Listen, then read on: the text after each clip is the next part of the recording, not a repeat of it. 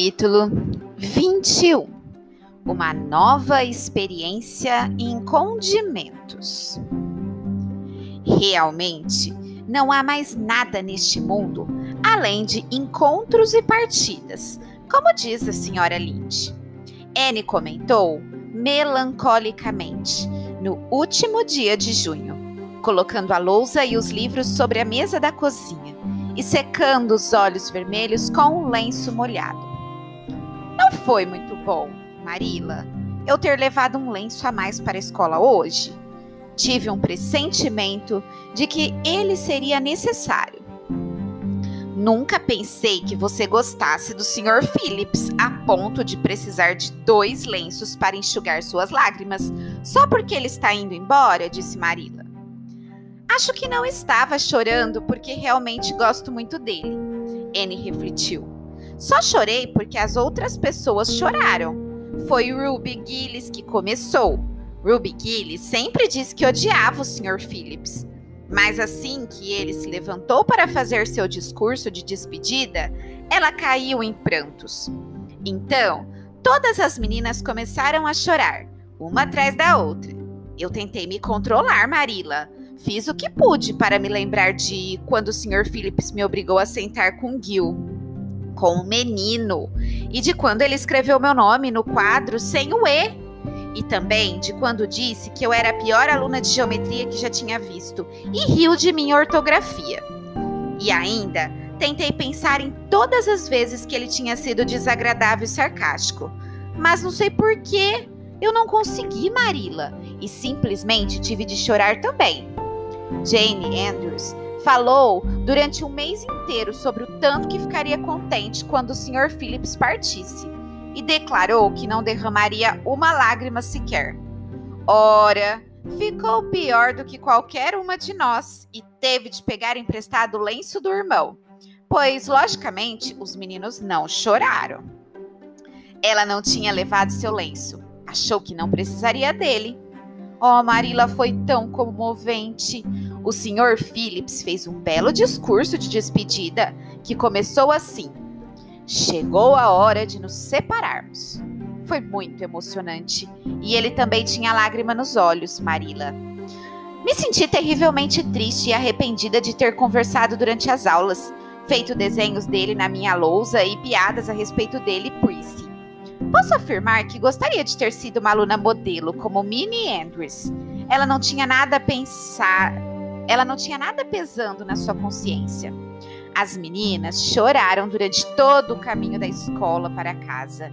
Carrie Sloane ficava dizendo a cada dez minutos: Chegou a hora de nos separarmos. E mesmo que já estivéssemos nos alegrando de novo, isso fazia com que a gente começasse a chorar outra vez. Estou me sentindo terrivelmente triste, Marila.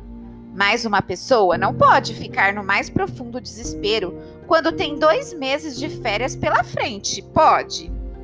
E além de tudo, encontramos o novo pastor e sua esposa, que vinham da estação. Mesmo me sentindo tão desolada por causa da partida do Sr. Phillips, eu não poderia deixar de ter algum interesse em conhecer o novo pastor, poderia? A esposa dele é muito bonita. Não é exatamente uma beleza majestosa, claro, não convém, eu suponho, um pastor ter uma esposa majestosamente bela, pois isso poderia ser um mau exemplo. A senhora Lynde falou que a esposa do pastor de Newbridge dá um péssimo exemplo, porque se veste muito elegantemente. A esposa do nosso pastor estava usando um vestido de musselina azul com mangas bufantes adoráveis e um chapéu enfeitado com rosas. Jane Andrews disse que achava que mangas bufantes eram fúteis demais para a esposa de um pastor, mas não concordei com uma opinião tão rigorosa, Marila, porque sei como é desejar muito ter um vestido com mangas bufantes. Além disso, foi há pouco tempo que ela se tornou uma esposa de pastor, e então temos de fazer concessões, não é mesmo?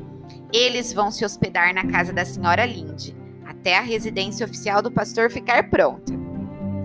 Se Marila, ao descer até a casa da senhora Linde naquele fim de tarde, estava movida por qualquer outra razão além de sua declarada intenção de devolver um utensílio para a confecção de colchas de retalhos que tinha levado emprestado no inverno anterior, essa razão era uma fraqueza compartilhada pela maioria dos habitantes de Avonlea, em diversos atos de cordialidade súbita, coisas que a senhora Linde havia emprestado, algumas vezes sem esperar rever voltavam para casa naquela noite, nas mãos de quem as tinha levado.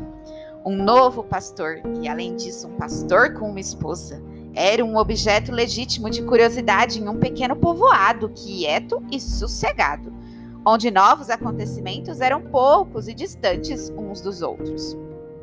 O velho senhor Bentley, o pastor que Anne considerou uma pessoa sem imaginação, já tinha trabalhado em Avonlea por 18 anos. Era viúvo quando chegou, e viúvo permaneceu, embora os boatos o casassem regularmente com fulana, cicrana ou beltrana, a cada ano de sua permanência ali. Em fevereiro daquele ano, o Sr. Bentley renunciou seu cargo e partiu, deixando pesaroso o povo, cuja maioria tinha se afeiçoado a ele por causa do longo período em que conviveram e apesar de suas deficiências como orador. Desde então, o rebanho da igreja de Avonlea se deleitou com uma variedade de distrações religiosas, escutando os muitos e diversos candidatos e substitutos que vieram, domingo após domingo, para pregarem e serem julgados pelos pais e mães de Avonlea e também por uma certa menina ruiva que se sentava humildemente na ponta do velho banco da família Cuthbert na igreja. Ela tinha suas próprias opiniões sobre os candidatos e as discutia abertamente com Matthew. Marilla sempre se recusava terminantemente, por princípio, a criticar qualquer pastor, fosse quem fosse. Não acho que o Sr. Smith seria bom, Matthew, foi a conclusão de Anne. A senhora Linde falou que seu sermão, foi muito, seu sermão foi muito pobre, mas eu penso que seu defeito pior era exatamente o mesmo do Sr. Bentley. Ele não tinha imaginação. Já o Sr. Terry tinha imaginação demais e se deixou dominar por ela, da mesma forma que aconteceu comigo no caso do Bosque Assombrado. Além disso, a senhora Linde afirmou que a teologia dele não é satisfatória. O Sr. Gresham era um homem muito bom e muito religioso mas exagerou na quantidade de histórias engraçadas. E isso fez as pessoas rirem demais na igreja. Não foi muito digno. E um pastor tem que ter bastante dignidade, não tem, Matthew? Achei o senhor, Mar o senhor Marshall decididamente interessante. Porém, a senhora Linde falou que ele não é casado e nem mesmo está noivo. Ela sabe disso porque andou fazendo investigações a respeito dele e afirmou que nunca daria certo termos um pastor jovem e solteiro em Avonlé. Ele poderia acabar se casando com uma moça da paróquia e isso causaria problemas. A senhora Linde é muito perspicaz, não é, Matthew? Estou muito contente por terem escolhido o Sr. Alan. Gostei dele porque seu sermão foi interessante e ele pregou como se quisesse mesmo dizer aquilo e não porque estivesse habituado a dizer sempre as mesmas coisas. A senhora Lind disse que ele não é perfeito, mas ela supõe que com o salário que ele está que está sendo pago, não podemos esperar um pastor perfeito. Mas está certa de que a teologia dele é muito sensata. Ela questionou o Sr. Alan minuciosamente sobre todos os pontos da doutrina. Além disso, ela conhece a família da esposa dele. Falou que são pessoas muito respeitáveis e que as mulheres são todas boas donas de casa. Na opinião da senhora Linde, uma doutrina sensata no homem e na mulher, boas habilidades no governo da casa, formam uma combinação ideal para a família de um pastor. O novo pastor e sua esposa eram um casal jovem de aparência agradável, ainda em lua de mel. Estavam cheios de grande entusiasmo pela vida profissional que escolheram. Desde o começo, Avon Lea abriu seu coração para eles dos mais idosos aos mais novos. Todos apreciavam aquele homem jovem, franco, alegre, com altos ideais, e sua gentil e inteligente esposa, que tinha assumido a administração da casa paroquial. Anne se encantou imediatamente com a senhora Alan e passou a amá-la profundamente. Tinha encontrado mais uma alma irmã. A senhora Alan é perfeitamente adorável, a menina anunciou certo domingo à tarde. Ela assumiu nossa classe e é uma professora esplêndida, disse logo no início da aula. Não, que não acha justo o professor fazer todas as perguntas. E a senhora sabe, Marila, que isso é exatamente o que sempre pensei. Ela falou que nós podíamos perguntar o que quiséssemos, e eu fiz tantas perguntas. Sou muito boa em fazer perguntas, Marila. Acredito em você, foi o comentário enfático de Marila. Ninguém mais perguntou, só Ruby Gillis, que queria saber se vamos ter um piquenique da escola dominical neste verão. Não achei que era uma pergunta muito apropriada, já que não tinha nada a ver com a lição, que era sobre o profeta Daniel na cova dos leões. Mas a senhora Alan apenas sorriu e respondeu que achava que sim. O sorriso da senhora Alan é adorável. Ela possui duas covinhas tão sofisticadas nas bochechas. Eu gostaria de ter covinhas nas bochechas, Marila. Não sou mais tão magra como era quando cheguei aqui, mas ainda não tenho covinhas. Se tivesse, talvez eu pudesse influenciar as pessoas a fazerem o bem. A senhora Alan disse que devemos sempre tentar influenciar outras pessoas para o bem. Ela falou tão esplendidamente sobre tudo. Eu nunca soube que a religião era uma coisa tão alegre. Sempre achei que era uma coisa meio melancólica. Mas a senhora Alan não é infeliz. Eu gostaria de ser uma cristã, se pudesse ser como ela. Eu não gostaria de ser como o superintendente Bell. Está sendo muito mal educada ao falar assim do Sr. Bell, Marilla repreendeu severamente. O Sr. Bell é um homem realmente bondoso. Ah, claro, Marilla, ele é bondoso. A menina concordou. Mas ele não parece ser feliz. Se pudesse ser bondosa, eu dançaria e cantaria o dia todo, porque ficaria feliz com isso. Suponho que a senhora Alan seja velha demais para dançar e cantar.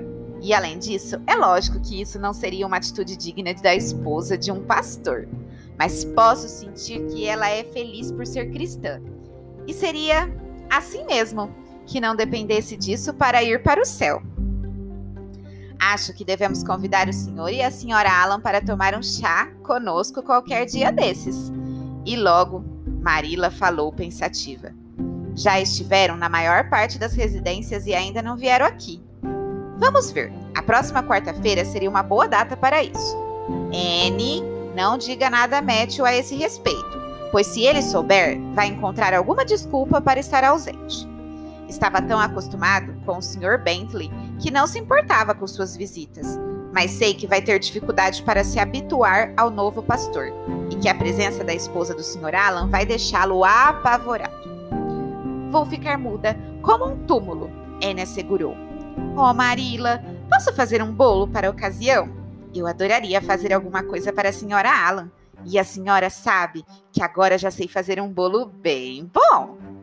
Pode fazer um bolo de camadas, Marila prometeu. Na segunda-feira e na terça, grandes preparativos foram feitos em Green Gables. Receber o pastor e a sua esposa para o chá era um empreendimento muito sério e importante. E Marila não queria de modo algum ser superada por nenhuma das outras donas de casa de Avonlea. Anne estava muito agitada, cheia de entusiasmo e ansiedade. Falou sobre tudo isso com Diana, no fim da tarde de terça-feira, enquanto as duas, sentadas nas, nas grandes pedras vermelhas próximas à bolha da Dríade, criavam arco-íris na água, com a ajuda de pequenas varas que tinham mergulhado na resina oleosa dos abetos balsâmicos. Está tudo pronto, Diana, exceto o meu bolo, que vou fazer de manhã, e os biscoitos que Marila vai assar pouco antes da hora do chá. Posso lhe garantir que Marila e eu tivemos dois dias muito cheios de trabalho. É uma responsabilidade tão grande receber a esposa do pastor para o chá, não é? Nunca passei por uma experiência como essa antes. Você precisa ver a nossa dispensa. Está esplêndida. Vamos ter mousse de frango e conserva de língua de boi. Também vamos servir dois tipos de geleia: uma vermelha e uma amarela, creme chantilly, uma torta de limão e outra de cereja, três tipos de biscoitos amanteigados, bolo de frutas, a famosa compota de ameixas amarelas de Marila, que ela sempre faz especialmente para os pastores, bolo inglês, meu bolo de camadas e os biscoitos assados pouco antes da hora. Além disso, Marila vai oferecer pão fresco e pão dormido, pois é possível que o pastor sofra de má digestão e não possa comer o novo.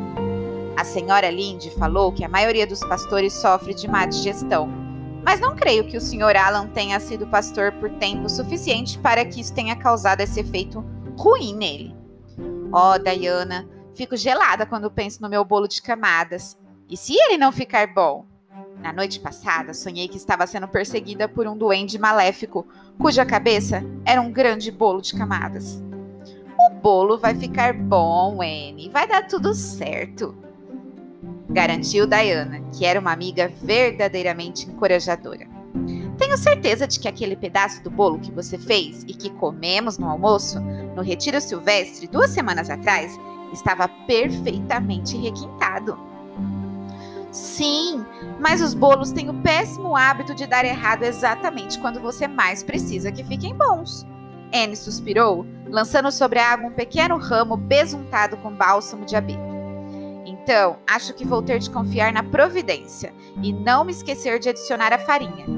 Oh, veja, Diana! Que lindo arco-íris! Você acha que a Dríade vai vir aqui depois que for depois que formos pegar e pegá-lo para usar como um cachecol?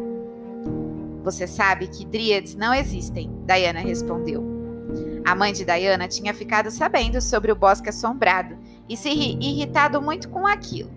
Como resultado, Diana passou a reprimir os voos da imaginação e a não considerar prudente cultivar fantasias, mesmo que elas fossem a respeito de dríades inofensivas. Mas é tão fácil imaginar que elas existem? Anne argumentou. Toda noite, antes de ir para a cama, eu olho pela janela e me pergunto se a Dríade está mesmo sentada aqui. E de manhã, procuro as pegadas dela no orvalho. Oh, Diana, não desista da sua crença na Dríade. Por fim, chegou a manhã de quarta-feira. Anne se levantou ao nascer do sol porque estava agitada demais para dormir. Tinha contraído um resfriado forte por ter ficado algum tempo ao ar livre, perto da nascente, conversando com Diana na, na noite anterior. Entretanto, para arrefecer seu interesse em assuntos culinários naquela manhã, era preciso que se tratasse no mínimo de uma pneumonia grave. Logo após o café da manhã, ela começou a preparar seu bolo, e quando finalmente colocou no forno e fechou a porta, deu um longo suspiro. Tenho certeza de que não me esqueci de nada dessa vez, Marila. Mesmo assim, a senhora acha que ele vai crescer? E se o fermento não estiver bom? Usei o da lata nova. A senhora Linde costuma dizer que hoje em dia, quando tudo é adulterado, nunca podemos garantir que estamos comprando um bom fermento. Ela acha que o governo deveria tomar medidas sobre essa questão mas falou que nunca vamos ver o Partido Conservador se preocupar com isso. Marila, e esse bolo? E se esse bolo não crescer? N, temos muitas coisas além dele. Foi a maneira fria e sensata de Marila considerar aquela possibilidade. Porém, o bolo de fato cresceu e saiu do forno tão leve e fofo quanto uma espuma dourada. N, com as bochechas curadas de êxtase, o cortou em camadas, que recheou com geleia vermelha, e em sua imaginação viu a senhora Alan se deliciando com o bolo e possivelmente pedindo mais uma fatia. É claro que a senhora vai usar o melhor conjunto de chá, não vai, Marila? A menina perguntou. Posso enfeitar a mesa com samambaias e rosas silvestres? Acho isso uma bobagem, Marila falou com desdém. Para mim, o que importa é a comida e não as decorações tolas. A senhora Barry enfeitou a mesa dela, disse ele, apelando sabiamente para o orgulho e espírito competitivo de Marilla. E o pastor elogiou elegantemente. Disse que era um banquete tanto para os olhos quanto para o paladar. Ora, Anne, faça como quiser, disse Marilla, decidida a não ser superada pela senhora Barry nem por qualquer outra pessoa. Apenas se lembre de deixar espaço suficiente para colocarmos os pratos e a comida, claro. Anne se dedicou a decorar a mesa de uma maneira e com tamanho capricho que deixaria a senhora Barry quilômetros atrás, podendo contar com uma grande abundância de rosas e samambaias, e com seu bom gosto artístico, preparou uma mesa de chá tão linda que quando o pastor e sua esposa se sentaram diante dela, ambos elogiaram em coro a sua beleza. São coisas de Anne, disse Marilla, severa, mas justa. E Anne sentiu que o sorriso aprovador da senhora Alan era quase felicidade demais para o seu coração. Matthew estava lá, mas só Deus e Anne sabiam como ele havia sido persuadido a participar daquele chá. Ele tinha ficado tão tímido e nervoso ao saber da festa que Marilla chegou a perder a esperança de contar com a presença do irmão. Contudo, Anne foi tão bem sucedida em convencê-lo que agora Matthew estava sentado à mesa, usando o colarinho branco e suas melhores roupas, e até demonstrando interesse na conversa que mantinha com o pastor. Não dirigiu uma palavra sequer à senhora Alan, mas isso talvez não fosse mesmo o esperado. Tudo correu muito bem, até o momento em que o bolo de Anne foi servido. A esposa do pastor, já tendo aceitado uma enorme variedade de guloseimas, recusou a oferta. Porém, vendo o desapontamento no semblante de Anne, Marilla insistiu sorridente: Oh, senhora Alan, não pode deixar de comer um pedaço deste bolo que Anne preparou especialmente para a senhora. Bem, neste caso, preciso provar, disse a senhora Alan, servindo-se de uma boa fatia, assim como fizeram, logo em seguida, o pastor e Marilla. A senhora Alan pôs um pedaço grande na boca. Imediatamente, uma expressão bastante peculiar tomou conta de seu rosto. No entanto, não disse nenhuma palavra, mas mastigou e engoliu o bolo normalmente. Marila percebeu isso e se apresentou e se apressou a experimentá-lo também. Anne Shirley, ela exclamou, o que foi que você pôs neste bolo? Só o que estava na receita, Marila. Anne respondeu com um olhar angustiado. Não está bom? Bom? Está simplesmente horrível. Senhora Alan, não coma isso. Anne, prove o bolo você mesma. Que tipo de condimento usou? Essência de baunilha, disse Anne com o rosto vermelho, após ter experimentado o bolo. Só baunilha? Oh, Marila, só pode ter sido fermento. Tive suspeitas de que aquele fer. Essa é boa, fermento. Vá buscar o vidro de baunilha que você usou.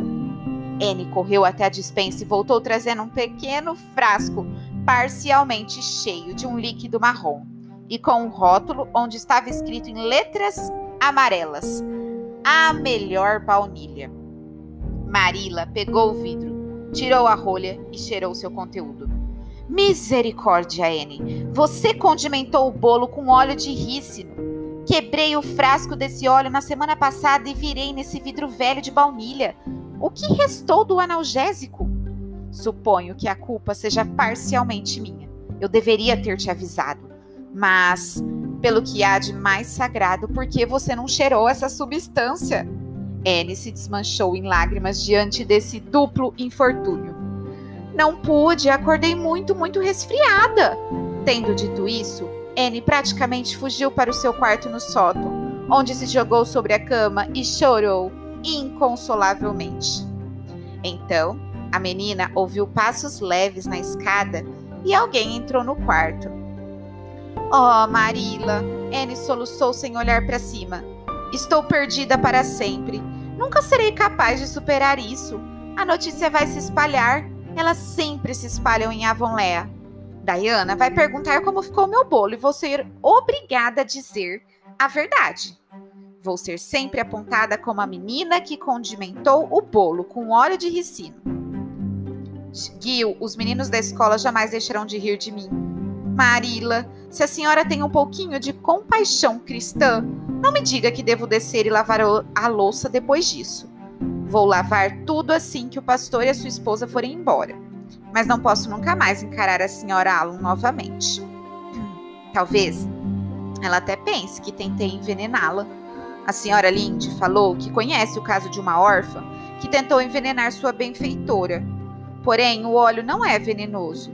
É feito para ser ingerido, mas não em bolos, claro. Pode dizer tudo isso a senhora Alan Marilla? Por que você não se levanta da cama e diz isso pessoalmente para ela? Disse uma voz jovial. Anne deu um salto e viu a senhora Alan parada ao lado de sua cama, observando-a com olhos risonhos. Minha menina querida, não precisa chorar assim, ela disse, sinceramente comovida com a expressão dramática no rosto de Anne. Ora, foi só um erro bobo que qualquer pessoa poderá cometer. Oh, não, só eu mesma faria uma besteira como essa. Anne lastimou tristemente. Eu queria tanto ter preparado um bolo esplêndido para a senhora. Sim, eu sei, minha querida. E lhe asseguro que aprecio a sua gentileza e consideração, exatamente o mesmo tanto que faria se tivesse dado tudo certo. Agora, pare de chorar. Desça comigo e me mostre o seu jardim de flores. A senhora Cuthbert me diz que você tem um canteiro todo seu. Quero vê-lo, pois as flores me interessam muito. Anne se deixou ser guiada e consolada, refletindo sobre como era realmente providencial o fator de ter a senhora Alan como uma alma irmã. Nada mais foi dito sobre o bolo com óleo de ricino.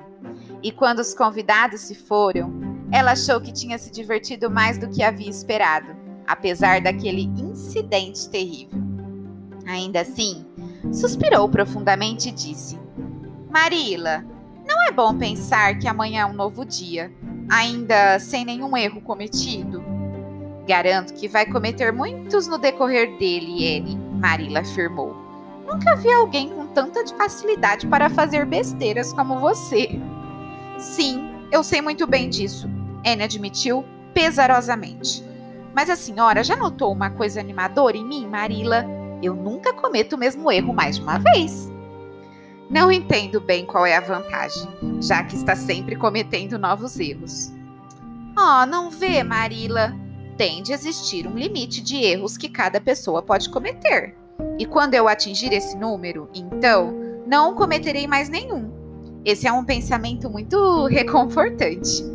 Bem, agora é melhor você ir lá fora e dar o bolo aos porcos. Marila falou. Não serve para nenhum ser humano comer.